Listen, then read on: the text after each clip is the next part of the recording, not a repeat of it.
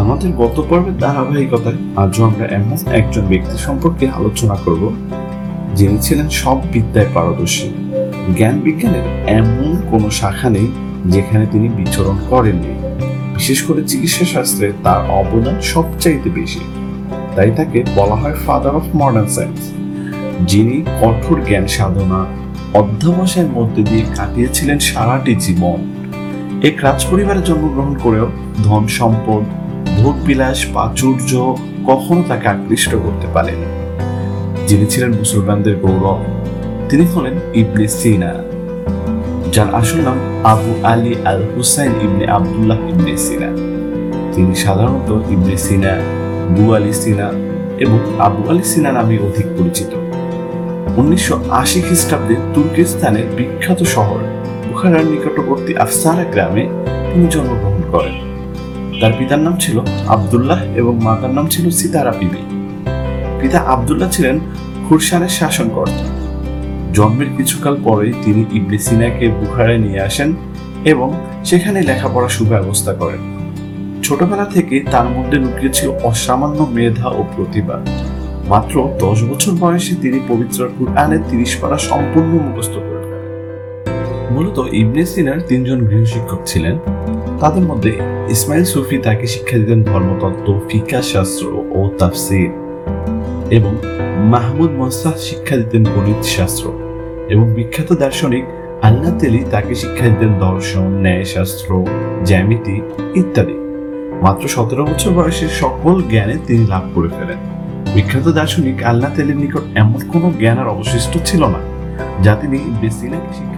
তারপর তিনি চিকিৎসাবিদ্যা সম্পর্কিত কিতাব সংগ্রহ করে গবেষণা করতে শুরু করেন। ইবনে সিনা তার আত্মজীবনীতে লিখেছিলেন যে এমন বহু দিবারাত্রি অবহিত হয়েছে যার মধ্যে তিনি ক্ষণিকের জন্য ঘুমাননি। কেবলমাত্র জ্ঞান সাধনার মধ্যেই ছিলেন তার মনোনিবেশ।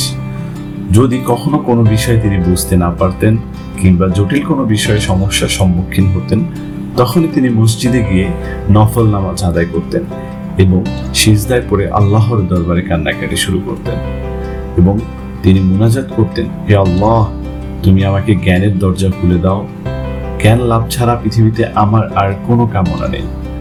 তারপর তিনি গৃহে এসে আবার গবেষণা শুরু করতেন।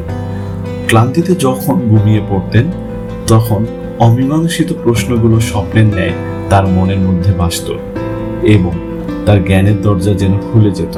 মাত্র 18 বছর বয়সে তিনি চিকিৎসাবিদ্যায় ইন্দ্রজালের সৃষ্টি করে বাদশাকে সুস্থ করে তোলেন। বাদশার কৃতজ্ঞতা স্বরূপ তার জন্য রাজদরবারের কুতুবখানা উন্মুক্ত করে দেন। মাত্র অল্প কয়েকদিনে তিনি অসীম ধৈর্য ও একাগ্রতার সাথে কুতুবখানার সব কিতাব মুখস্থ করে ফেলেন। জ্ঞান বিজ্ঞানের এমন কোনো বিষয় বাকি ছিল না যা তিনি জানেন না। মাত্র 19 বছর বয়সে তিনি বিজ্ঞান, দর্শন, ইতিহাস, অর্থনীতি, রাজনীতি, জ্যামিতি, চিকিৎসা শাস্ত্র, কাব্য সাহিত্য প্রভৃতি বিষয়ে অসীম জ্ঞানের অধিকারী হয়ে ওঠেন। 21 বছর বয়সে আল-মাজমুআ নামক একটি বিশ্বকোষ রচনা করেন, যার মধ্যে তিনি গণিত শাস্ত্র ব্যতীত প্রায় সকল বিষয়াদি লিপিবদ্ধ করেছিলেন। 1001 খ্রিস্টাব্দে ইবনে সিনার পিতা আবদুল্লাহ ইন্তেকাল করেন। এ সময় ইবনে সিনার বয়স ছিল মাত্র 22 বছর, এবং তখন তার উপর নেমে আসে রাজনৈতিক দুর্যোগ। ইবনে সিনা মূলত ছিলেন স্বাধীন চেতা ও আত্মমর্যাদা সচেতন একজন ব্যক্তি। ধন সম্পদের প্রতি তার কোনো লোভ লালসা ছিল না, কেবলমাত্র জ্ঞান চর্চার প্রতি ছিল তার একমাত্র আসক্তি। তিনি নিজের স্বাধীনতা ও ইজ্জতকে অন্যের নিকট বিকিয়ে দিতে রাজি ছিলেন না। অন্যায়ভাবে কারো কাছে মাথা নত করতে তিনি জানতেন না, এমনকি ধর্মের ব্যাপারেও তিনি যুক্তির সাহায্যে সিদ্ধান্ত গ্রহণ করতেন। তাই তৎকালীন সময়ে অনেকে তাকে ধর্মীয় উগ্রপন্থী এবং পরবর্তীতে কয়েকজন বিখ্যাত পণ্ডিত তাকে কাফির বলে ফতোয়া দিয়েছিলেন। যারা তাকে কাফির ফতোয়া দিয়েছিলেন তারা তাকে ভুল বুঝেছিলেন। আসলে ইবনে সিনা ছিলেন একজন খাঁটি মুসলমান। যারা তাকে কাফির বলেছিলেন তাদের উদ্দেশ্যে তিনি একটি কপট কবিতা রচনা করেন। এতে তিনি লিখেছেন, যারা আমাকে কাফির বলে আখ্যায়িত করে তারা পৃথিবীতে বিখ্যাত হোক, তাতে আমার কোনো আপত্তি নেই, তবে আমার মতো যোগ্য ব্যক্তি তোমরা আর পাবে না। আমি এই কথাও বলতে চাই যে আমি যদি কাফির হয়ে থাকি তাহলে পৃথিবীতে মুসলমান বলতে কেউ নেই। পৃথিবীতে যদি একজন মুসলমানও থাকে তাহলে আমি হলাম সেই ব্যক্তি। তখনকার গজনী সুলতান মাহমুদ ছিলেন একজন প্রভাবশালী নেতা। তার প্রতাপে অন্যান্য রাজা বাদশাহগণ পর্যন্ত ভয়ে থাকতেন। তাই গজ দিতে গেলে ইবলিস ইরার স্বাধীনতা ও ইজ্জত অক্ষুণ্ণ থাকবে কিনা সে সম্পর্কে সন্দিহান হয়ে তিনি গজনীতে সুলতান মাহমুদের দরবারে যেতে রাজি হননি। কিন্তু খাওয়ারিজমে তিনি এখনো নিরাপদ নন ভেবে 1015 খ্রিস্টাব্দে সুলতান মামুন বিন মাহমুদের সহায়তায় সেখান থেকে পালায়ন করেন এক অনিশ্চয়তার পথে। প্রথমে আবিওয়াদি, তারপর তুষ, নিশাপুর, পরে গুরগাঁও গিয়ে পৌঁছেন। এখানে এসে তিনি বিভিন্ন বিষয়ে কিতাব রচনা করেন, কিন্তু রাজনৈতিক কারণেও এখানে সুখ শান্তি স্থায়ী হয়নি। তিনি নিরাপদ আশ্রয়ের জন্য গ্রাম থেকে গ্রামে, শহর থেকে শহরে চুষে বেড়াতেন। একটা সময় তিনি চলে যান প্রথমে কাজমিন ও পরে হামদান শহরে। এখানে এসে তিনি তার বিখ্যাত গ্রন্থ আশরিফা ও আল কানুন লেখায় হাত দিয়েছিলেন। সেখানে তিনি রাজনৈতিক আশ্রয় গ্রহণ করেন। এ সময় হামদানের বাদশাহ শামসুদ্দৌলা মারাত্মক রোগে আক্রান্ত হয়ে পড়লে 40 দিন চিকিৎসা করে তাকে মুমূর্ষু অবস্থা থেকে সুস্থ করে তোলা হয়। ক্রমান্বয়ে ইবনে সিনা রাজনীতিতে জড়িয়ে পড়েন এবং বাদশাহ শামসুদ্দৌলার মন্ত্রিত্বের আসন অলঙ্কিত করেন। এখানে তিনি তার জ্ঞান, বুদ্ধি ও কর্মদক্ষতার কারণে রাজদরবারের উচ্চ পদস্থ ব্যক্তিগণের ঈর্ষার পাত্র হয়ে ওঠেন।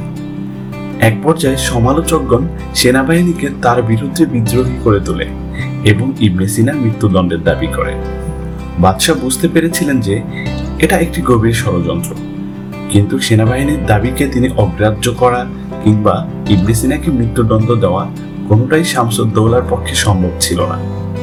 ইবনে সিনা নিরাপদ আশ্রয়ের জন্য আত্মগোপন করেন এবং দীর্ঘ 40 থেকে 50 দিন অবর্ণনীয় কষ্টের মধ্য দিয়ে তিনি দিন যাপন করেন। পরবর্তীতে বাদশাহ পুনরায় অসুস্থ হয়ে পড়লে এবং সৈন্যগণ তাদের ভুল বুঝতে পারলে ইবনে সিনাকে খুঁজে বের করেন এবং মন্ত্রিত্বের পদ গ্রহণ করার অনুরোধ জানায়। শামসুদ্দৌলার মৃত্যুর পর সময় ও ঘটনার প্রবাহে তিনি রাজনৈতিক আশ্রয়ে চলে যান ইস্পাহানে। এ সময় ইস্পাহানের শাসনকর্তা ছিলেন আলাউদ্দৌলা। তিনি ইবনে সিনাকে পেয়ে অত্যন্ত আনন্দিত হয় এবং তার জ্ঞান বিজ্ঞান চর্চার প্রয়োজনীয় সকল ব্যবস্থা করে দেন। এখানে তিনি উদত্ত গতিতে জ্ঞান চর্চা শুরু করেন এবং তার বিখ্যাত গ্রন্থ আশরিফা ও আল কানুনের অসমাপ্ত অংশ শেষ করেন। এ মনীষী পদার্থ বিজ্ঞান, দর্শন, ধর্মতত্ত্ব, জ্যামিতি, গণিত, চিকিৎসা বিজ্ঞান, সাহিত্যিক প্রবৃত্তি বিষয়ে প্রায় শতাধিক কবিতা রচনা করেছিলেন। এগুলোর মধ্যে আল কানুন, আশরিফা, আরজুজা ফি তিব, লিসানুল আরব, আল মুজনু ইত্যাদি উল্লেখযোগ্য। তৎকালীন যুগে চিকিৎসা বিজ্ঞানে এক বিপ্লব এনে দিয়েছিল আল কানুন কিতাবটি, কারণ এত বিশাল গ্রন্থ সেই যুগে অন্য কেউ রচনা করতে পারেনি। আল কানুন কিতাবটি ল্যাটিন, ইংলিশ, হিব্রু প্রভৃতি ভাষায় ছাপানো হয় এবং তৎকালীন ইউরোপের চিকিৎসা বিষয়ক বিশ্ববিদ্যালয়গুলোতে পাঠ্যপুস্তকে অন্তর্ভুক্ত করা হয়। আল কানুনে 5টি বিশাল খণ্ডে বিভক্ত করা যায়, যার পৃষ্ঠা সংখ্যা 4 লক্ষাধিক। কিতাবটিতে শতাধিক জটিল রোগের কারণ, লক্ষণ প্রভৃতি বিষয়ে ব্যাখ্যা দেওয়া হয়। প্রকৃতপক্ষে আধুনিক চিকিৎসা বিজ্ঞানী তিনিই হলেন জনক। আশরিফা দর্শনশাস্ত্রের আরেকটি অমূল্য গ্রন্থ, যা 20 খণ্ডে বিভক্ত ছিল। এতে ইবনে সিনা রাজনীতি, অর্থনীতি, প্রাণীতত্ত্ব ও উদ্ভিদতত্ত্ব সহ যাবতীয় বিষয়গুলোকে অন্তর্ভুক্ত করেছিলেন। তিনি মানুষের কল্যাণে ও জ্ঞান বিজ্ঞানের উন্নতি সাধনে আজীবন পরিশ্রম করেছিলেন এবং ভ্রমণ করেছেন জ্ঞানের সন্ধানে। তিনি সর্বপ্রথম মেনিনজাইটিস রোগে শনাক্ত করেন। পানি ও ভূমির মাধ্যমে যে সকল রোগ ছড়ায় তা তিনি সর্বপ্রথম আবিষ্কার করেছিলেন। ইবনে সিনা তার জীবনের অন্তিম পর্যায়ে তিনি হামদানে ফিরে আসেন এবং অতিরিক্ত পরিশ্রমের দরুন তিনি আস্তে আস্তে দুর্বল হয়ে পড়েন এবং পেটের পীড়ায় আক্রান্ত হন। একদিন তার এক সহকর্মী তাকে ওষুধের সাথে আফিম খাইয়ে দেয়। আফিমের বিষক্রিয়ায় তার জীবনী শক্তি শেষ হয়ে আসে এবং 1037 খ্রিস্টাব্দে এই মহাজ্ঞানী ও বিশ্ববিখ্যাত এই মনীষী শেষ নিঃশ্বাস ত্যাগ করেন। হামদানে তাকে সমাহিত করা হয়। ইবনে সিনা সবসময় একটা কথা বলতেন, আল্লাহর ভয় মানুষকে সকল ভয় থেকে মুক্তি দেয়।